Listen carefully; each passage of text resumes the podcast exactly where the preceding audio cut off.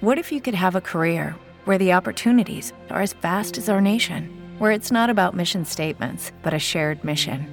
At U.S. Customs and Border Protection, we go beyond to protect more than borders from ship to shore, air to ground. Cities to local communities, CBP agents and officers are keeping people safe. Join U.S. Customs and Border Protection and go beyond for something far greater than yourself.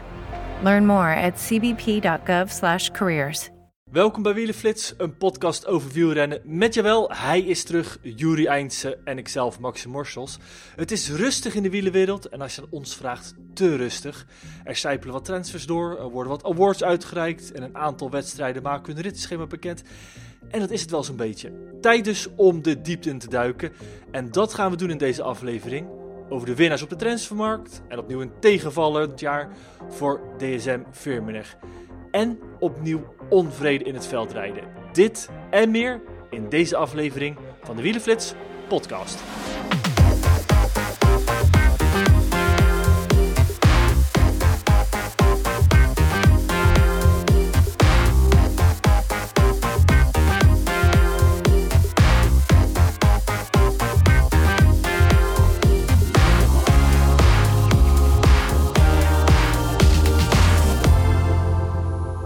Welkom terug, Juri. Namens Team Wielenflits en alle luisteraars natuurlijk. Van harte gefeliciteerd met de geboorte van je zoon.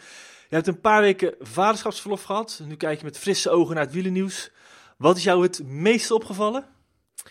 Oeh, ehm, nou, het meest is me denk ik toch wel opgevallen dat uh, nou ja, uh, uh, er een opvallende winnaar was bij de Velodoor-verkiezing. Um, nou ja, goed, enigszins natuurlijk ook niet zo heel verrassend, maar ja, ik had toch niet meteen gedacht aan, uh, aan Jonas Vingegaard, die uh, eigenlijk de belangrijkste prijs voor uh, wielrennen van het jaar um, ja, um, had gekregen. Um, en dat vond ik eigenlijk het meest opvallend in die weken dat ik er niet was. Maar ik moet wel ook eerlijk bekennen, ik heb me wel een beetje geprobeerd volledig af te sluiten van het wielrennen. En dat is aardig goed gelukt. Ja, die heb ik redelijk weinig gemist, want ja, geen grote zaken die in jouw afwezigheid de revue hebben gepasseerd. Uh, want bij de Velodor, jij had verwacht dat Van der Poel het gewoon op, ook daar ging zijn? Ja, ik, uh, ik ja, kon me eigenlijk niet iets anders voorstellen als je op drie momenten in het jaar uh, zo uitpakt. En dan ook nog een Tour de France volledig in dienst rijdt. Met daarbij ook die wereldtitel veldrijden nog. Um, als een van die drie momenten. Dan pak ik Milan Sanremo en Parijs-Roubaix samen. Ja, wat, wat, moet, wat moet hij nog meer doen om, om die prijs te krijgen? En ja, tegelijkertijd um, vatte Adrie van der Poel het in een bijzinnetje eigenlijk wel mooi samen.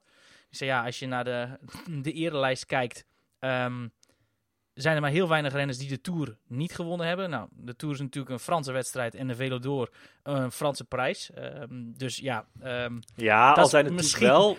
Ja, ik weet waar jij naartoe gaat, maar het is natuurlijk wel dat de stemmers internationaal uh, gezien zijn. En ik wil er wel bij aanmerken dat natuurlijk het seizoen van Vingegaard wel meer is dan alleen die Tour de France. Hij heeft vrijwel overal gewonnen. Ja, eens. Alleen, ja, ik vind het toch... Uh, ik vind een wereldtitel, twee monumenten... Ja, twee wereldtitels eigenlijk en twee monumenten. Ja, weegt toch wel op voor mij tegen een Tour, een Baskeland, uh, een, een Criterium du Dauphiné en um, uh, ook uh, nou ja, die, die Vuelta natuurlijk. Uh, waarbij ik meteen nu de conclusie wil maken, ga ik er weer lekker direct een one-liner in gooien. Mathieu van der Poel zal nooit de Velo doorwinnen. Ja, mits hij de Tour de France gaat winnen, Jury. Ja, en dat gaat dus niet gebeuren. Trouwens, we moeten tegenwoordig echt spreken over Mat van der Poel, hè? Want? Heb je zijn nieuwe koep gezien? Nee, heeft die matje, heeft hij een ja, Haagse zeker. mat? We kunnen nu echt, uh, hoewel hij een enorme hekel heeft aan Matje, uh, kunnen we nu echt Matje van de Poel zeggen. is me nog niet opgevallen. Maar hij houdt zich ook goed verstopt. Heeft hij dan met een mat in de nek op de golfbaan gestaan? Ja, exact. Er uh, kwam toch een behoorlijke dot haar onder zijn pet vandaan. En uh, ik had ook het idee dat hij uh, met Alberto Contador uh, in de slag was. Want volgens mij had hij zo'n shirtje van, van Orem aan. Dat fietsmerk van, van Contador. Ja, die hebben elkaar die... natuurlijk getroffen op het criterium in Madrid. Precies. En Contador bleek ook in één keer ambassadeur van, van Alpecin te zijn. Um, maar goed, nu is Alberto Contador wel voor, voor meer gaten te vangen. Maar nou ja, goed. Dat, dat vond ik eigenlijk het meest opvallende. Dat Van der Poel eigenlijk niet de Velodor gewonnen had.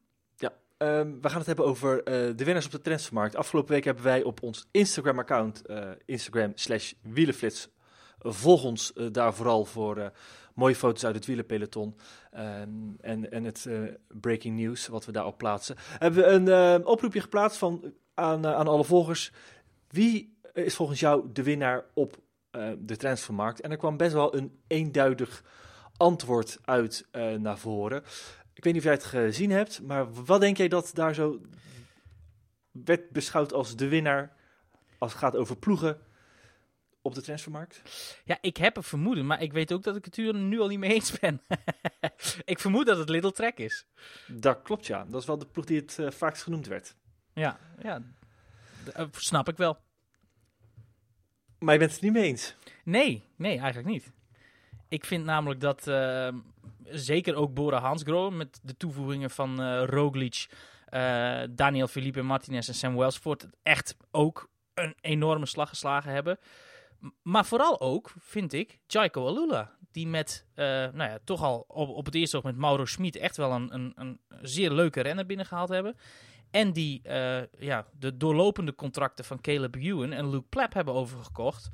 Die daarmee in één keer twee serieuze kopmannen erbij krijgen. In een ploeg die de laatste jaren toch al, nou ja, toch wel gevoelig versterkt is uh, links en rechts. Met natuurlijk al kopmannen uh, Simon Yates, Michael Matthews en Dylan Groenewegen. Ja, die krijgen er nu nog twee, uh, twee pijlers bij. Ja, toch wordt er gekeken, we gaan zo meteen de ploegen één voor één af, hè, die, die bovenin onze lijst in ieder geval zijn geëindigd. Maar bovenaan staat toch wel, of het vaakst genoemd, een Little Track. En die kan ik ook wel bedenken, want ik denk dat er geen ploeg meer grote namen heeft gestrikt uh, dan dit team. Uh, als je kijkt naar het aantal. Grootste binnenkomer is wel Theo Gegenhardt, die overstapt van Ineos Grenadiers en bij Little Trek het kopmanschap in de grote ronde gaat krijgen. Carlos Verona vanuit Movistars, een van de grotere namen. Ja. Bij de sprints gaat het ook bij Little Trek druk worden. Jonathan Milan die erbij komt.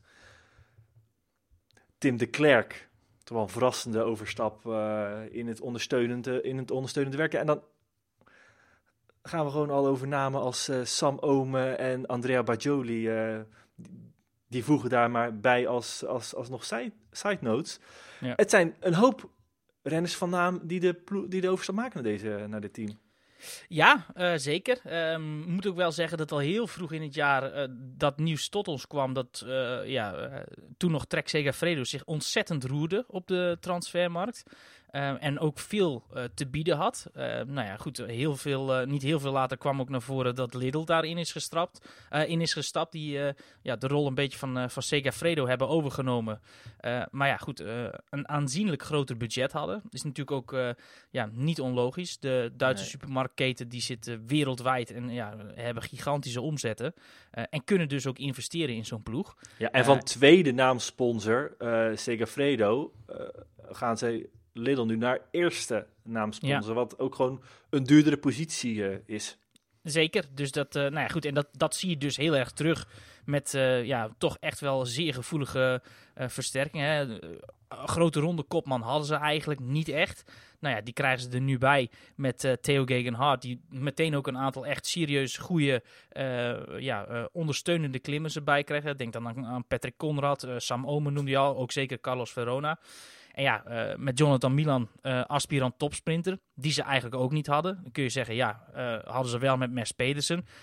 maar die vind ik toch niet de pure sprinter die Milan wel is.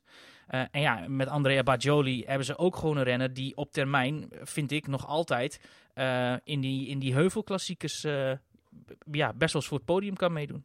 Ja, ik vind vooral um, de analyse vooral te maken dat als je gaat kijken naar de renners die vertrekken, er komen een heel aantal goede renners bij, uh, van wereldniveau. Maar bij de vertrekkers zitten eigenlijk geen gevoelige, uh, beeldbepalende renners die, die, die de weg trekken. Er gaan er een, een hoop weg, maar geen daarvan hebben het team uh, gedragen of gaan naar een andere ploeg eigenlijk als, als topkopman. En dat vind ik zegt wel een hoop. Ja, nee, zeker. Dat is, uh, dat is absoluut waar. Um, op dit moment niet. Ik moet heel eerlijk zeggen dat ik nog altijd wel hoge verwachtingen heb van uh, Antonio Tiberi. Die natuurlijk tussentijds vertrokken is na dat uh, ja, kattendebakel. waarbij hij natuurlijk die kat doodschoot, de idioot die die is.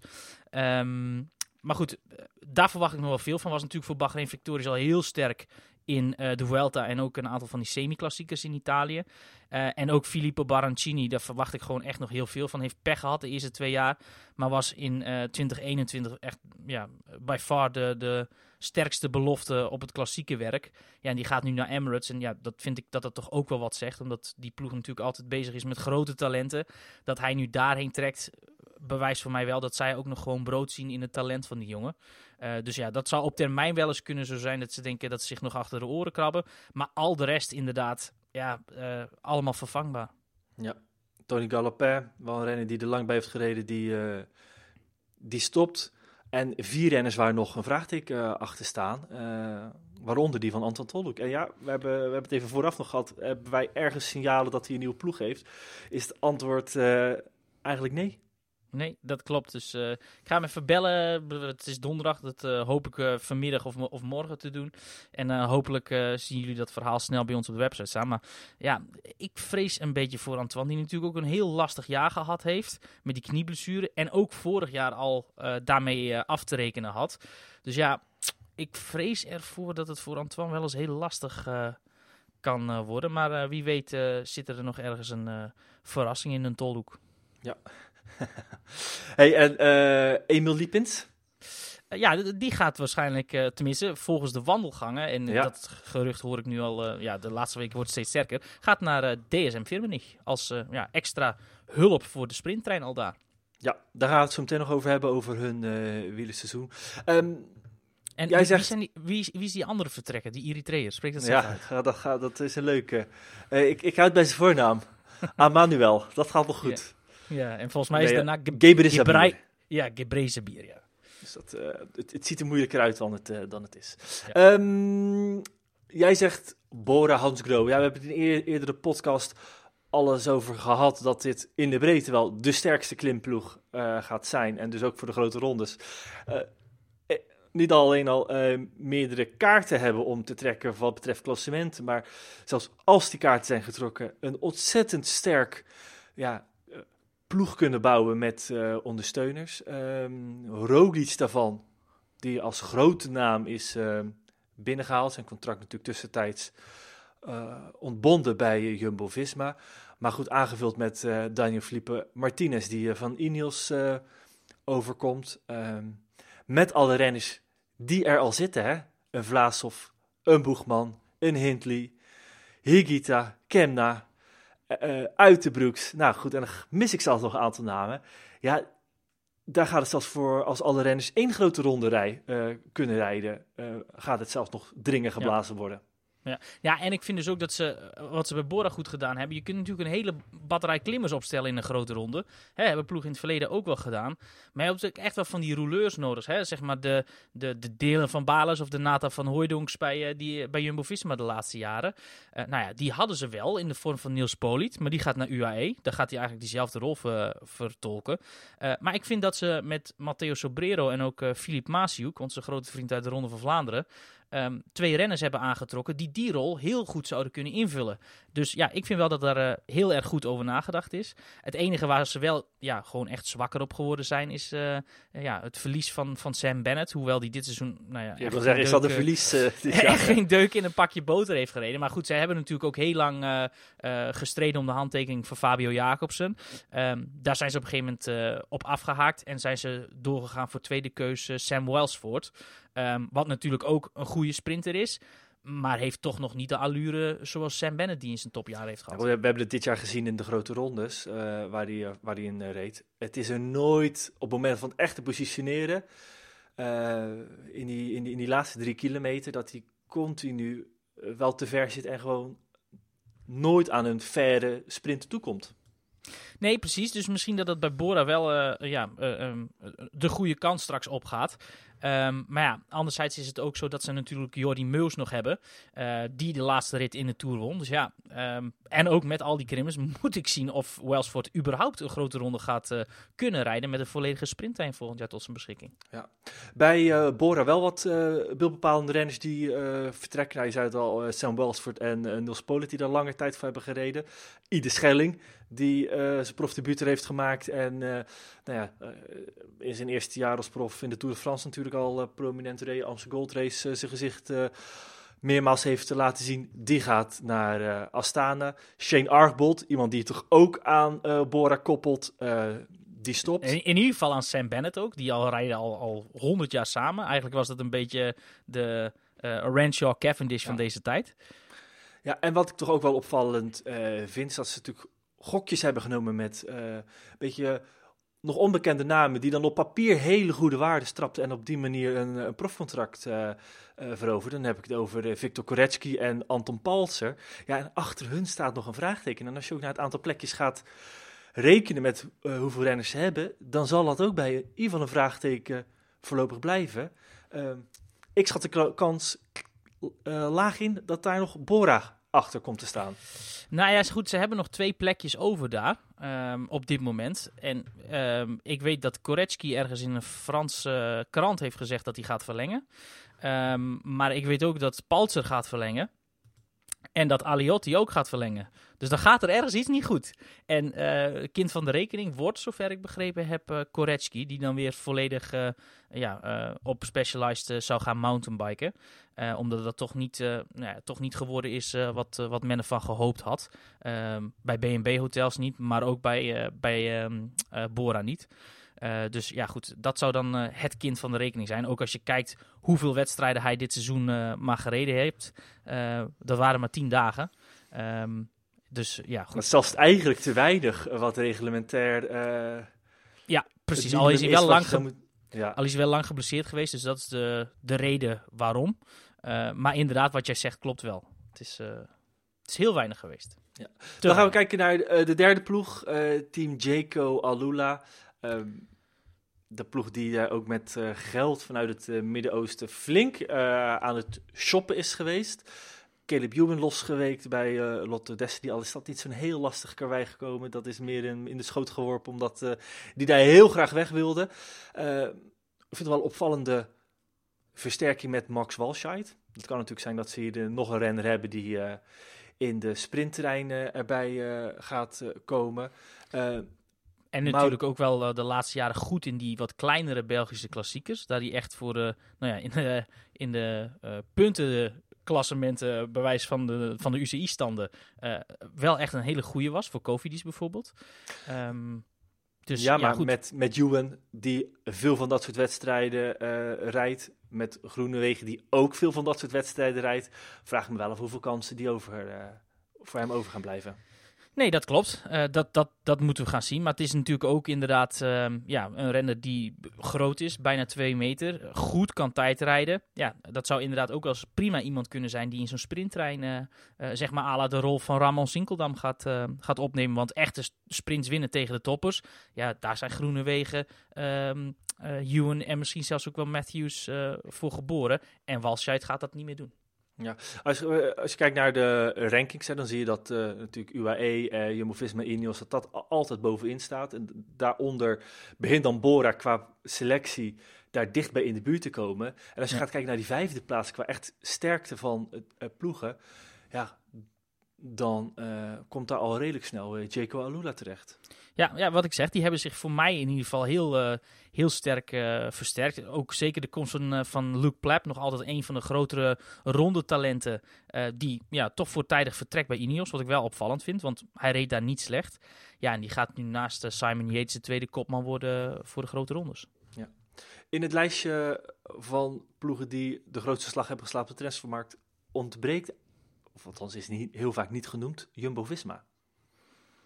Uh, nou ja, dat, dat snap ik op zich ook wel. Want ja, goed, die hadden natuurlijk ook niet veel te vervangen. Maar ik vind vooral dat ze uh, eigenlijk misschien wel de grootste verliezer van deze transferperiode zijn.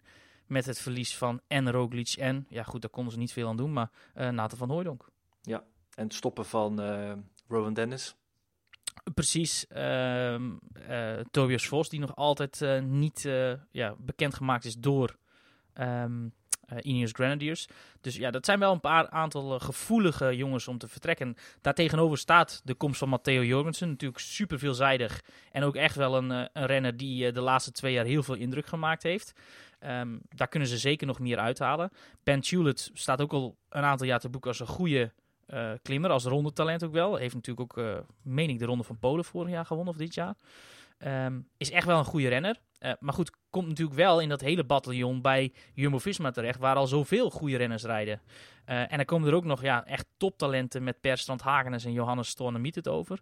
Ehm, en dus ja, Lou van Bellen, die ik vind die dit jaar niet heel sterk gereden heeft. Ehm, en dan, ja, onlangs nog, verrassing uit de Hoge Hoed, Bart Lemme. Ja, uh, maar inderdaad, uh, het kan niet wedijveren met uh, de grote transfers die de andere ploegen hebben gemaakt. Ja, en het is ook hierbij nog, gisteren, um, hoeveel renners er nog bij komen? Gaat dat laatste plekje nog gevuld worden? Ja, dat is de vraag. Ze wilden eigenlijk met 28 renners ja, het nieuwe seizoen in. Um, maar ja, ze hebben er nu 27. En eerlijk is eerlijk, je moet er minstens 27 hebben. En daar staat Hesman ook nog gewoon bij. Dus ze moeten ook gewoon nog één renner erbij hebben. Jij had al eens geopperd, uh, maar het was een wild guess, hè, van, uh, nou, misschien wel Moscon, die is eindelijk contract. Nou ja, daar kunnen we in ieder geval een dikke streep door zetten. Uh, want die gaat in ieder geval naar uh, de ploeg waarmee Jumbo-Visma had willen fuseren. Die gaat naar uh, Soudal Quickstep. Ja. ja, en ga ik nog maar meteen er een one-liner in gooien. Um, als ze hem in het gareel krijgen, gaat Moskou klassiekers winnen voor Lefevre.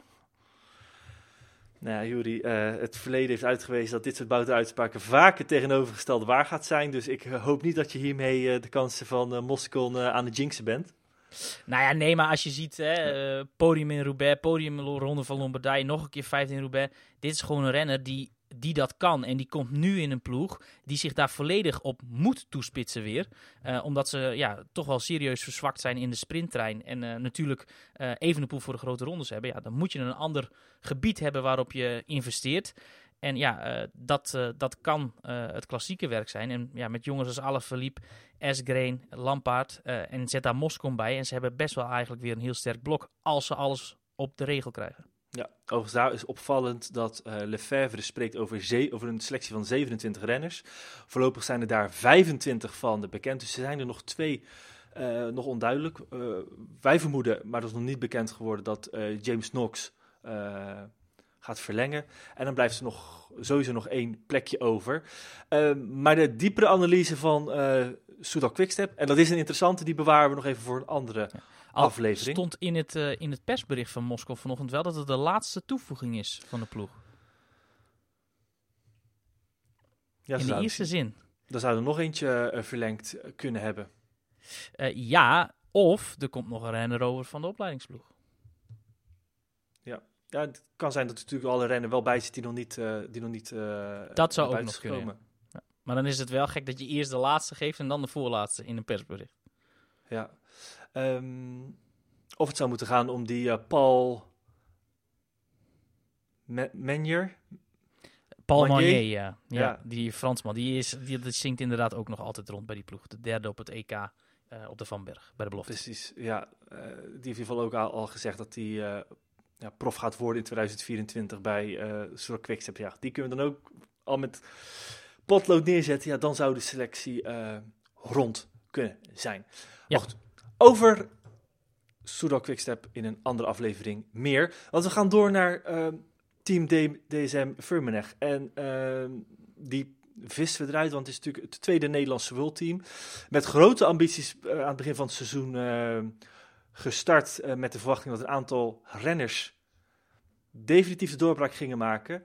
Ehm, maar conclusie is eigenlijk zo eind november dat dat er niet van gekomen is.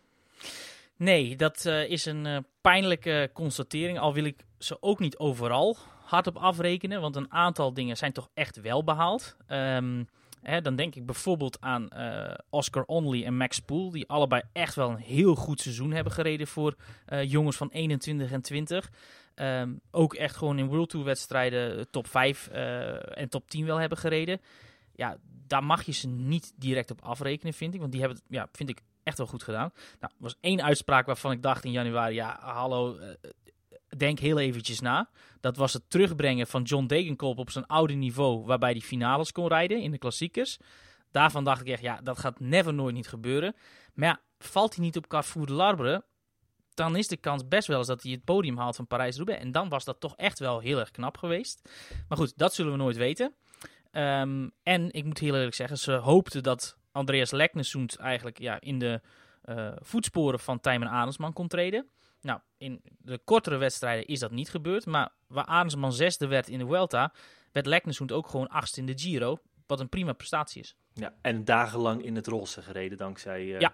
een lange aanval waarin hij eh, veel tijd kon eh, terugwinnen op het eh, klassement. Maar goed, nooit echt mee kunnen spelen in de top van het klassement. Nee. Ja, ik moet me bij hem nog altijd denken aan... we hebben het over one-liners, Jury. Over een one-liner van heel wat jaren geleden. Ja, nee, klopt. Toen heb ik ooit gezegd dat hij hetzelfde kon als eh Tadej Pogacar. Ehm, nou goed, Hij vooral dat de nog- France ging winnen. Ja, dat is er nog niet uitgekomen. Maar goed, hij heeft nog één. Hij is pas 24. Ja. Eh, en gaat eh, bij, bij Uno X ja, kopman zijn volgend jaar in, in al, vrijwel alle wedstrijden die hij rijdt. Ehm, ja, een keer terug bij zijn roots. Ik ben benieuwd wat dat gaat brengen. Wat me vooral eh, eigenlijk allemaal wel weer opvalt, is het aantal overwinningen.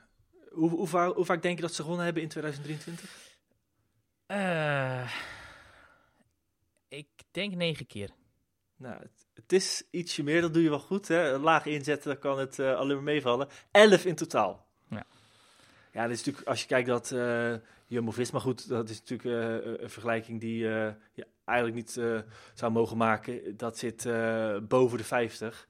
Ja. Ja, dan, is, dan is 11 ehm, niet zo heel erg veel. Wel kwalitatieve eh, overwinningen natuurlijk. Hè? Eh, ploegentijdrit in eh, de Vuelta. Eh, Een sprintzege in de Vuelta van eh Dainese. Die deed datzelfde ook in, in de Giro. Ehm, maar wel maar vijf op World Tour niveau. Ja, en zelfs een nationale titel op belofte niveau staat daartussen. De belofte titel tijdrijden van Pavel Bittner in Tsjechië.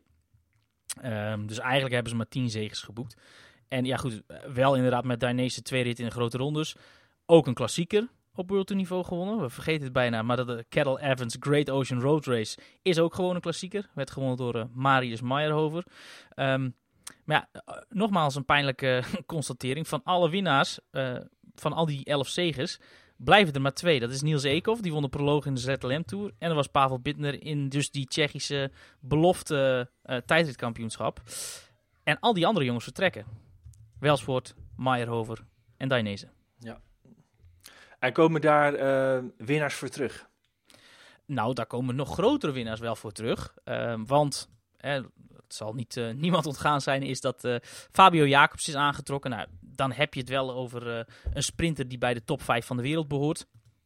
Ehm, en ja, die ook beter is dan al die andere drie jongens die vertrekken. Dan Welsvoort, dan Dainese en dan ook Meyerhofer. Dus wat dat betreft ze, echt gigantisch eh, versterkt. Eh, en met Bargiel ja, halen ze iemand terug die zich de laatste jaren toch ook in het klassieke werk, hè, de heuvelklassiekers, toch wel eh, ja, heeft laten zien. Niet wint, maar wel altijd voor nou ja, toch wat mooie ereplaatsen zou kunnen zorgen. Ja, dat is wel de grote switch die ook Team DSM maakte. Weer, weer terug eigenlijk naar de roots. Echt naar sprintploeg. En ja, met Fabio Jacobs en die eigenlijk een heel gevolg aan ja, lead-out renners. Het wordt er echt druk in eh, de lead-out. Ik ben heel benieuwd wie ze ook als eh, laatste man voor hem gaan eh, stallen. Want er is nogal wat keuze uit. Want goed, naast de renners die ze al hebben... eh, Timo Roosen heeft dat in de jaren met eh Dinne Groenewegen bewezen. Bram Welte heeft dat naar behoren gedaan voor. Eh, ja, zijn er best wel wat renners. Eekhoff die dat al gedaan heeft. Casper van Uden die het eh, zou kunnen. Eh, Pavel Bittner.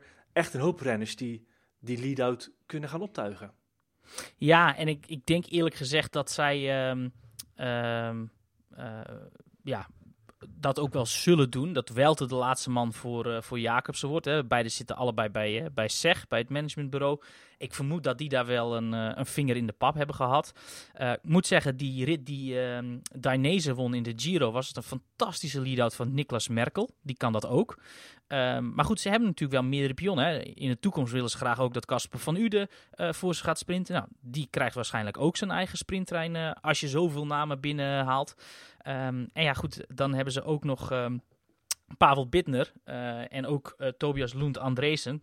Die snel zijn en die ze misschien ook wel willen ontwikkelen tot sprinter. Ja, en die hebben allemaal wel hun eh, piloten nodig. En ja, is goed. Ik, ik zie bijvoorbeeld dat ze zo'n zo'n eh, zo'n Merkel eh, misschien wel aan Bittner of, of Andresen koppelen. En Rozen aan bijvoorbeeld Van Uden. Ja, uh, ook een opvallende terugkeer is die van uh, Warren Bargiel. Uh, inmiddels ook al 33, maar ze verwachten dat hij gewoon in de rondes van een week weer voor de klassementen kan gaan meestrijden. En in de grote rondes kan helpen. Wat vind jij van zijn terugkeer? Opvallend, want die ging toen ook tussentijds weg. en ik weet nog dat het toen met best wel veel uh, Bombari was. Volgens mij moest hij toen, uh, kwam dat uit tijdens de Vuelta en is hij een dag later moest hij afstappen. Nou ja, dan ga je niet echt in goede harmonie uit elkaar. Ja, um, ik zal nog even wat... Ik was daar toen bij, dat is in de Vuelta van 2017 geweest. En hij wilde niet werken voor kopman Wilco Kelderman. En ja, dat paste niet in het team, uh, was niet in het belang van het team. En toen hebben ze hem, hoewel hij daar uh, toen een hele goede tour had gereden, hè, met, met twee ritzegers, de, de bergtrui, hebben ze hem toen zonder pardon uit de wedstrijd gezet. En nou, dat heeft toen ook geleid tot uiteindelijk het einde van de samenwerking. Maar de ploeg vertelde, goed, dat zijn de woorden van de ploeg, dat hij eigenlijk sindsdien hebben ze wel altijd goed contact gehad en heeft hij al meerdere keren gevraagd om toch terug te mogen keren. Nou, en nu was daar het moment daar dat dat uh, gaat gebeuren.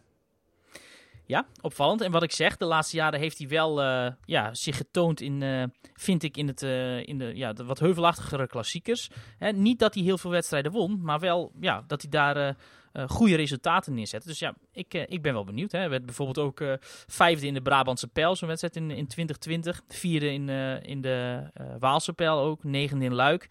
Ja, dat zijn wel resultaten waarvan Team DSM Firmenich op dit moment niet de renners heeft die dat direct zouden kunnen. Nee. Behoudens ik, Romain Bardet.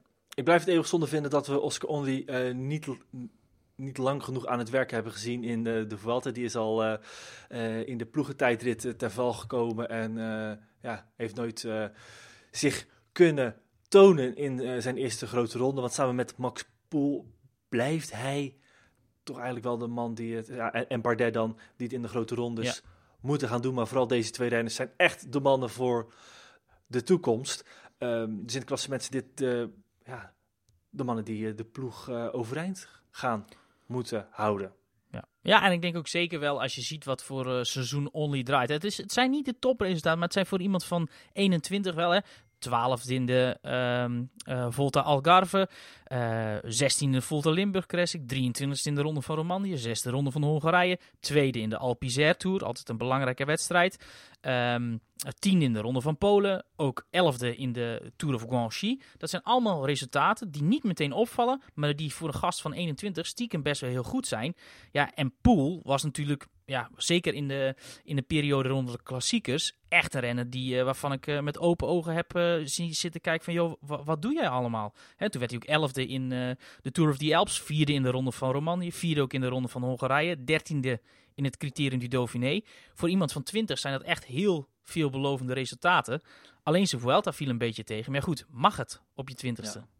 Ik ben overigens wel heel erg benieuwd welke grote ronde Fabio Jacobsen gaat rijden. Want als je kijkt naar de Tour de France, uh, is dat ontzettend veel klimmen. En als er een sprinter is die daar veel uh, moeite mee heeft, uh, nog, dan is dat wel Jacobsen. zeker in de ritten waar dan best wel wat geklopt moet worden, maar het uiteindelijk eindigt in een, kan eindigen in een sprint. Ehm, moet je niet gelost zien te worden. Ben ik heel benieuwd of ze hem meenemen richting die Tour. Ik uh, vermoed eerlijk gezegd, de Giro ziet er wel heel goed uit voor sprinters. Dat, dat we daar de meeste sprinters aan het werk gaan zien. Ja. En dat we de mannen zoals bijvoorbeeld... Ja goed, een Philipsen kan dat wel. Maar dat de, ja, de wat sterkere sprinters uh, de Tour zullen domineren. Ja. Hangt natuurlijk ook helemaal vanaf met welke klassement uh, ambities ze van start gaan. Maar goed, met Jacobs is de grote man. Er zijn ontzettend veel Nederlanders bij de ploeg gekomen. Jacobs is de man die de ploeg overeind gaat houden. Ja, ga je die dan thuis laten in de grote ronde? Dat, nou ja, goed, dat vraag ik me wel af.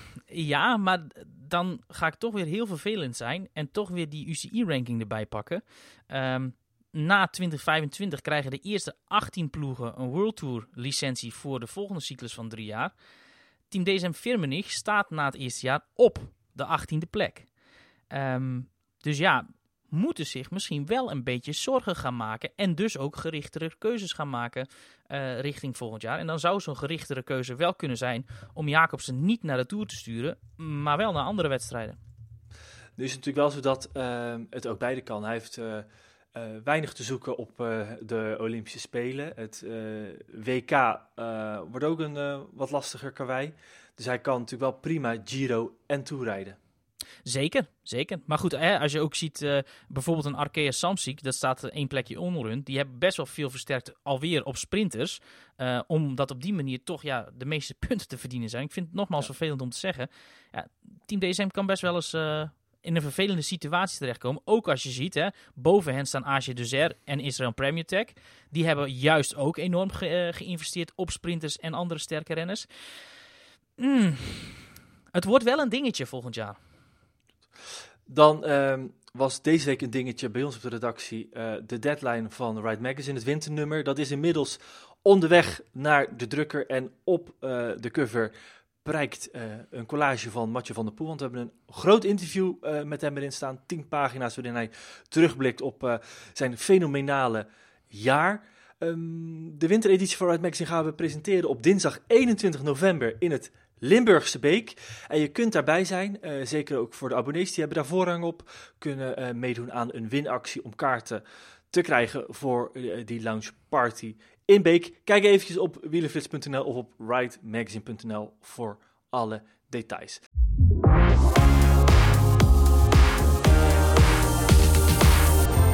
Dan het veldrijden. Inmiddels zijn Niels Bastia's en Zeger Schaken aangehaakt. Mannen opnieuw leidt onvrede op over de opzet van de wereldbeker veldrijden. Aan het begin van het seizoen is er altijd al kritiek op de dure trip naar de Verenigde Staten. Maar Zeger, waarom is het nu weer een discussiepunt?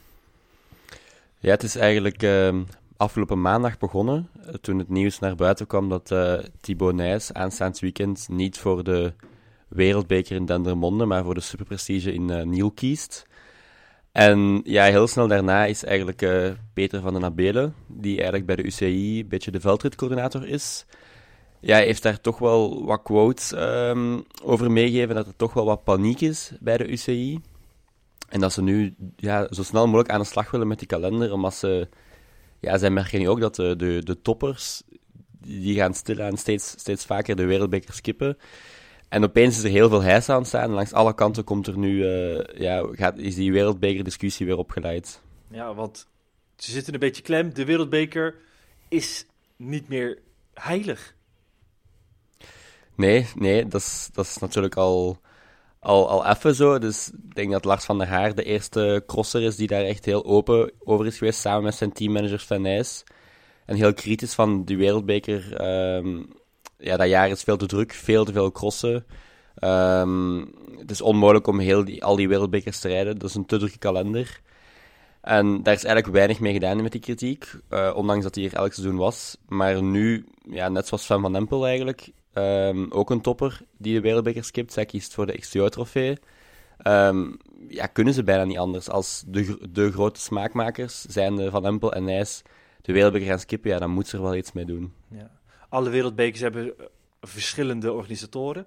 Niels, denk jij dat meespeelt dat Den de Monde toevallig ook door de teammanager van uh, Paul Sauze Bingo wordt georganiseerd door Jurgen Mettenpenningen? Heeft, speelt dat een rol in de ja, het is, het is natuurlijk wel heel toevallig, hè? Maar, maar anderzijds denk ik niet dat het een rol speelt. Ik denk dat de entourage van Nijs vooral de crossen uitkiezen momenteel die hem goed liggen.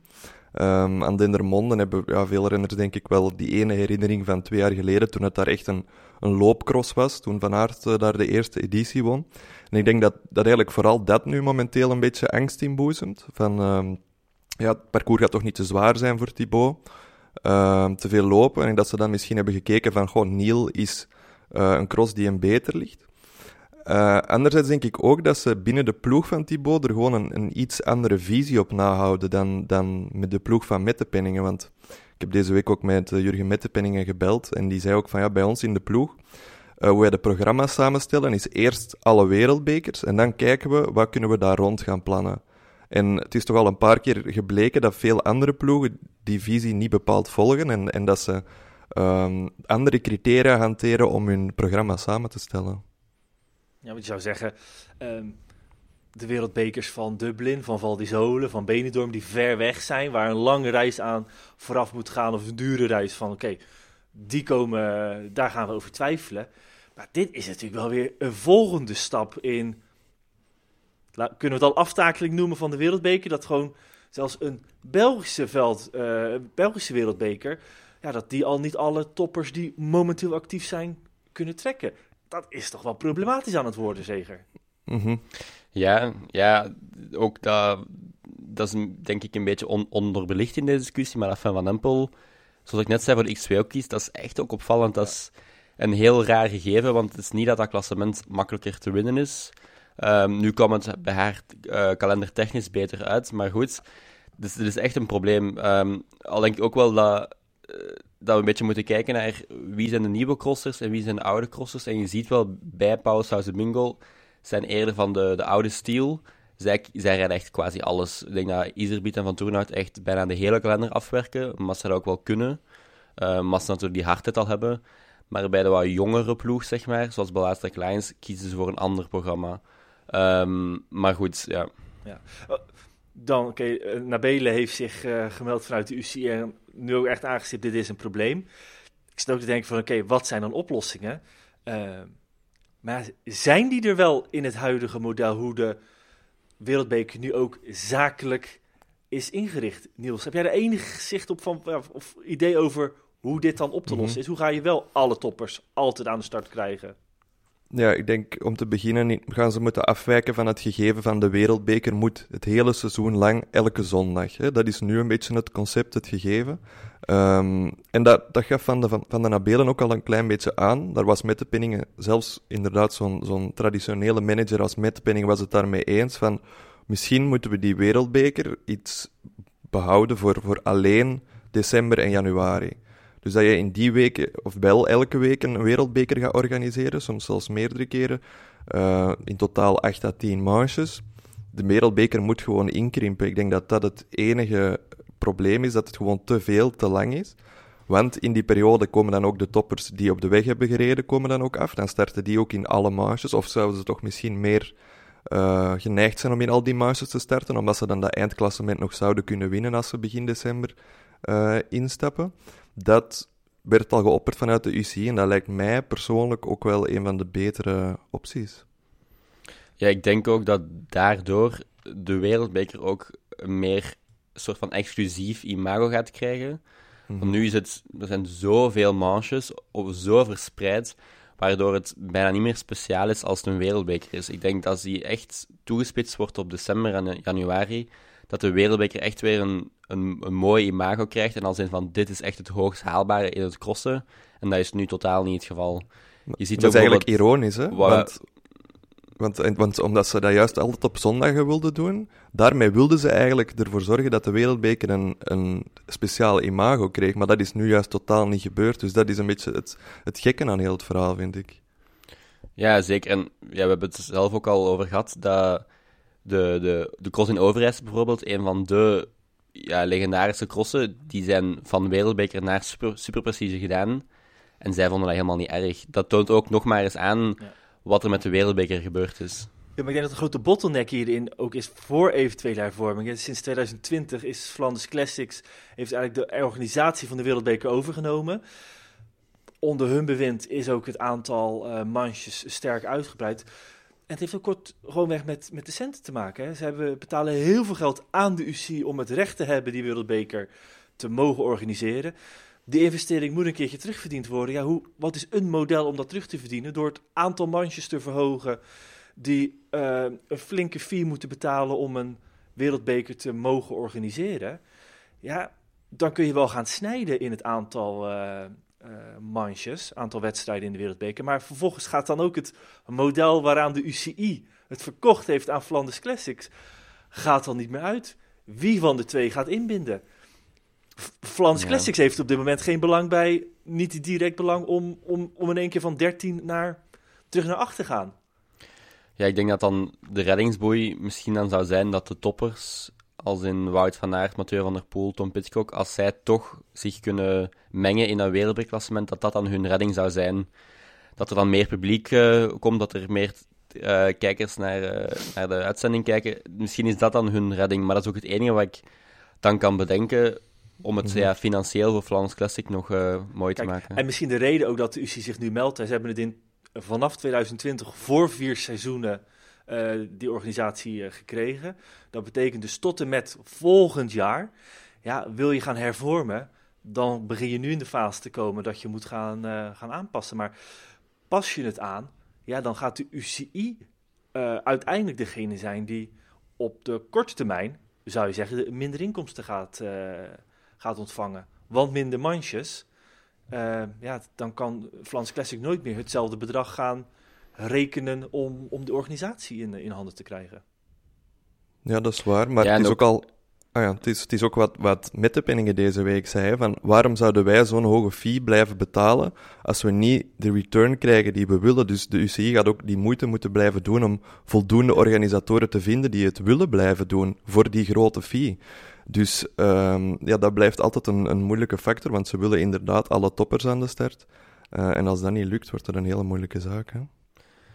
Ja, ik ben ook benieuwd, stel dat ze echt voor december en januari kiezen, wat gebeurt er dan met het idee om steeds meer wereldbekers in het buitenland te organiseren? Dat is ook iets waar Flanders Classic zich echt op heeft gericht. We hebben Val di Sole, we hebben Benidorm, we hebben ja, veel, veel meer crossen in het buitenland, Dublin bijvoorbeeld.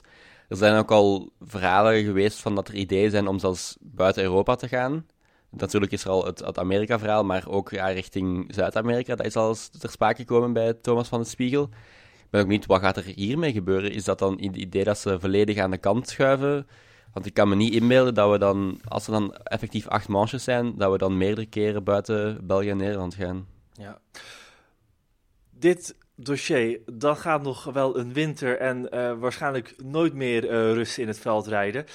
Ondertussen is ook het programma van Mathieu van der Poel uh, bekend geworden. Vorige week moesten we er nog over speculeren in de podcast. Inmiddels weten we dat hij er, wat zijn het er, 13 gaat rijden in een heel kort mm -hmm. tijdbestek. En het moment waarop we hem voor het eerst gaan zien, is wel nog even wachten. Dat is ruim een maand later dan dat afgelopen seizoen gebeurd was. Ja, pas echt vlak voor die kerstperiode. Dat zat er wel al een beetje aan te komen natuurlijk. Um, maar daarna, als hij er eenmaal is, dan is hij ook niet meer uh, weg te zien. Uh, als we gaan kijken naar welke cross hij al mag rijden. Wat, wat vind jij van zijn programma van 13 crossen in een heel kort tijdsbestek, Zeger? Ja, ik vind het toch wel opvallend. Ik denk dat hij zijn benen gaat moeten insmeren. Dat hij veel hersteldrankjes zal moeten klaarzetten. Want het is echt wel een heel gevuld programma. Ik denk dat hij in de kerstperiode, als ik het goed heb, alleen Heuse Zolder um, skipt. Wat echt ja, een heel druk programma is. Um, maar natuurlijk heel mooi voor alle organisatoren die in de kerstperiode zitten. Ook die in uh, januari zitten. Dat is natuurlijk uh, ja, de droom. Ja, en als je ook bij Van der Poel kijkt, die heeft geen onderscheid gemaakt in of het een wereldbeker is, een XVO, uh, super prestige. Want we maken het lijstje compleet. Hij begint in de exact cross van Mol op uh, 22 december. Ja, en daarna is het uh, eigenlijk één, één cross ver weg. Dat is die in Benidorm. Uh, maar goed, dat is weer goed te combineren met zijn trainingsstage. Zie, zie jij nog opvallendheden erin, Niels? Ja, dat, dat het nationaal kampioenschap weer op de schop moet. Hè. Dus, dus dat is een, een terugkerende trend bij Van Aert en bij Van der Poel ook de, de laatste jaren. Dat, ze, ja, dat, nationaal kampioenschap valt vaak dan in de tweede week van januari. En dat is dan juist de periode dat de ploegen op, uh, op wegstage gaan, waardoor dat, dat heel moeilijk te combineren valt. Dus dat vind ik misschien voor Mathieu zelf wel een hele jammer, dat hij die ja, bijna zekere trui daar niet uh, kan gaan ophalen. Maar dat toont ook nog maar eens aan dat voor hem eigenlijk alleen uh, dat WK echt telt hè, dit seizoen. Ja. Dat is ook wel een mooie trouwens, dat hij wel het WK nog, uh, nog gaat rijden. Dat is misschien ook iets wat ik persoonlijk niet echt had verwacht, dat hij nog voor het WK ging kiezen. Het is ook in Tabor natuurlijk toch een verplaatsing, dan ben je weer een aantal dagen kwijt. Het is misschien ook iets wat wij misschien bij Wout van Aert niet verwachten, dat hij het WK gaat. Ik weet niet hoe jullie daarover denken. Goh, ik denk, wel, ik, ik, denk dat het ook inderdaad een lastige gaat zijn. Hè? Uh, überhaupt dat programma, we weten daar nog, nog minder van. Het enige is dat het, mm -hmm. hij niet eerder dan Van de Poel zal gaan starten. Hè? Want hij zit nog met die uh, cyclo die hij in uh, komende, wat is dat, over twee weken gaat rijden in Colombia bij Oeran. Ja, en dan eenmaal terug, dan pas de omschakeling maken naar het crossen.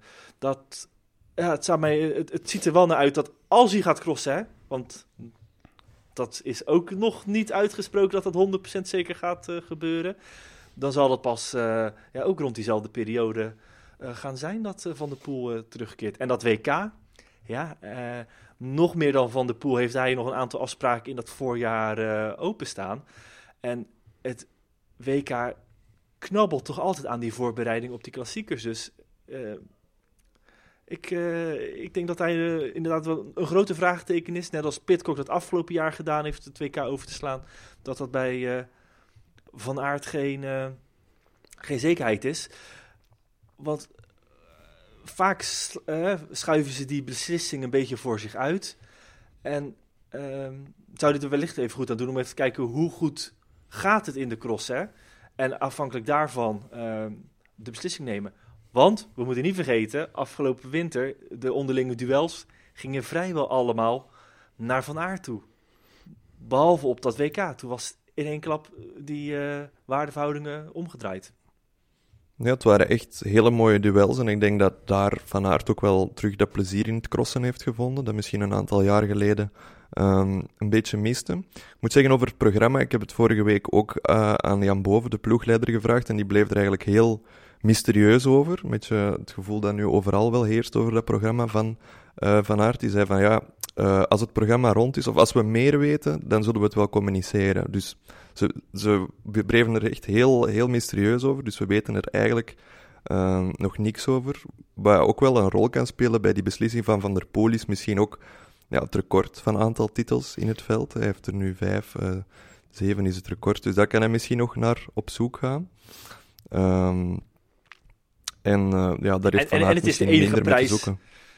Ja, en het is de enige prijs uh, die voor hem nog telt in het uh, veldrijden. Ik bedoel, heel veel heeft hij niet meer, de, of hij heeft niks meer te bewijzen. Ja, het enige wat telt is die, is die wereldtitel. Ja, die crossen voordien, dat is eigenlijk puur voor het plezier, denk ik. En, en ja, een beetje voor de eer, maar, maar zijn, zijn seizoen valt of staat niet met de cross van, van Luna te winnen natuurlijk. Hè. Ja, en een beetje voor de bankrekening, maar dat is ook zijn ja. goed recht.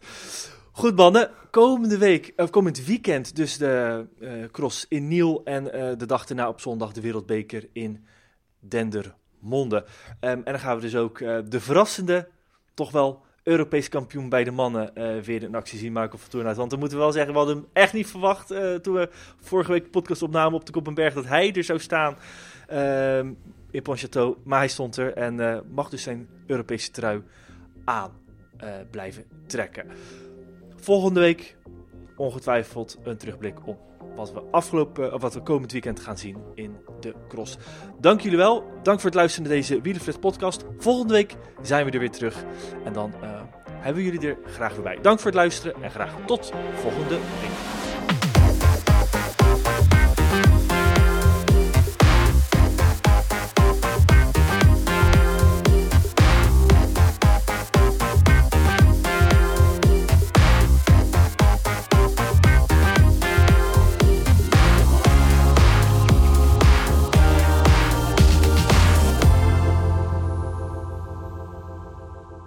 Programma werd mede mogelijk gemaakt door Toto. Are you struggling to lose weight and keep it off? Tired of wasting time and money on starvation diets that lead to more frustration and stress? If there was a weight loss solution that could actually work for you, would you try it? Then head to golo.com. I'm Steve. I lost 138 pounds in nine months on Golo. I'm Amber. I've lost 128 pounds with Golo taking release. If you're ready to take back control of your life, head to golo.com now and see how Golo can work for you. That's G O L O.com. My sleep is way better. My inflammation has gone way down. Golo saved my life. I was way overweight. That's what sent me down the path. I wanted to make sure and live for my kid. I have literally tried everything. I was on the verge of getting gastric bypass surgery, and I saw the Golo commercial, and it was the last thing I tried because it worked. Join over 2 million people who have found a better way to lose weight with Golo. Your healthier and happier life begins at golo.com. That's G O L O.com. Again, G O L O.com.